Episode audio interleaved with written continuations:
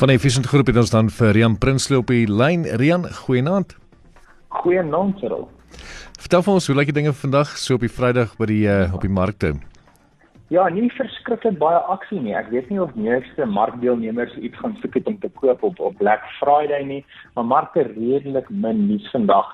Um, ons gaan natuurlik eers syfers begin uitkry volgende week oor Black Friday vandag, maar die gevoel is maar dat dit kleiner was as laas jaar, alhoewel die aanlyn ouens teen teen en beter gedoen het en dis natuurlik as gevolg van lockdowns en COVID en alles wat daarmee saamgaan.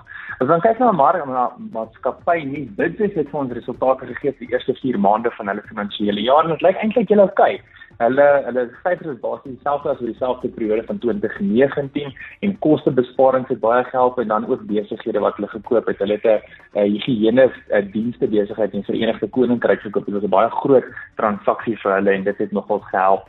Wat net aan die mark soos ek gesê het, nie verskriklik baie beweging vandag nie. Die algehele indeks 0.2% laer en tot 40 0.1% laer.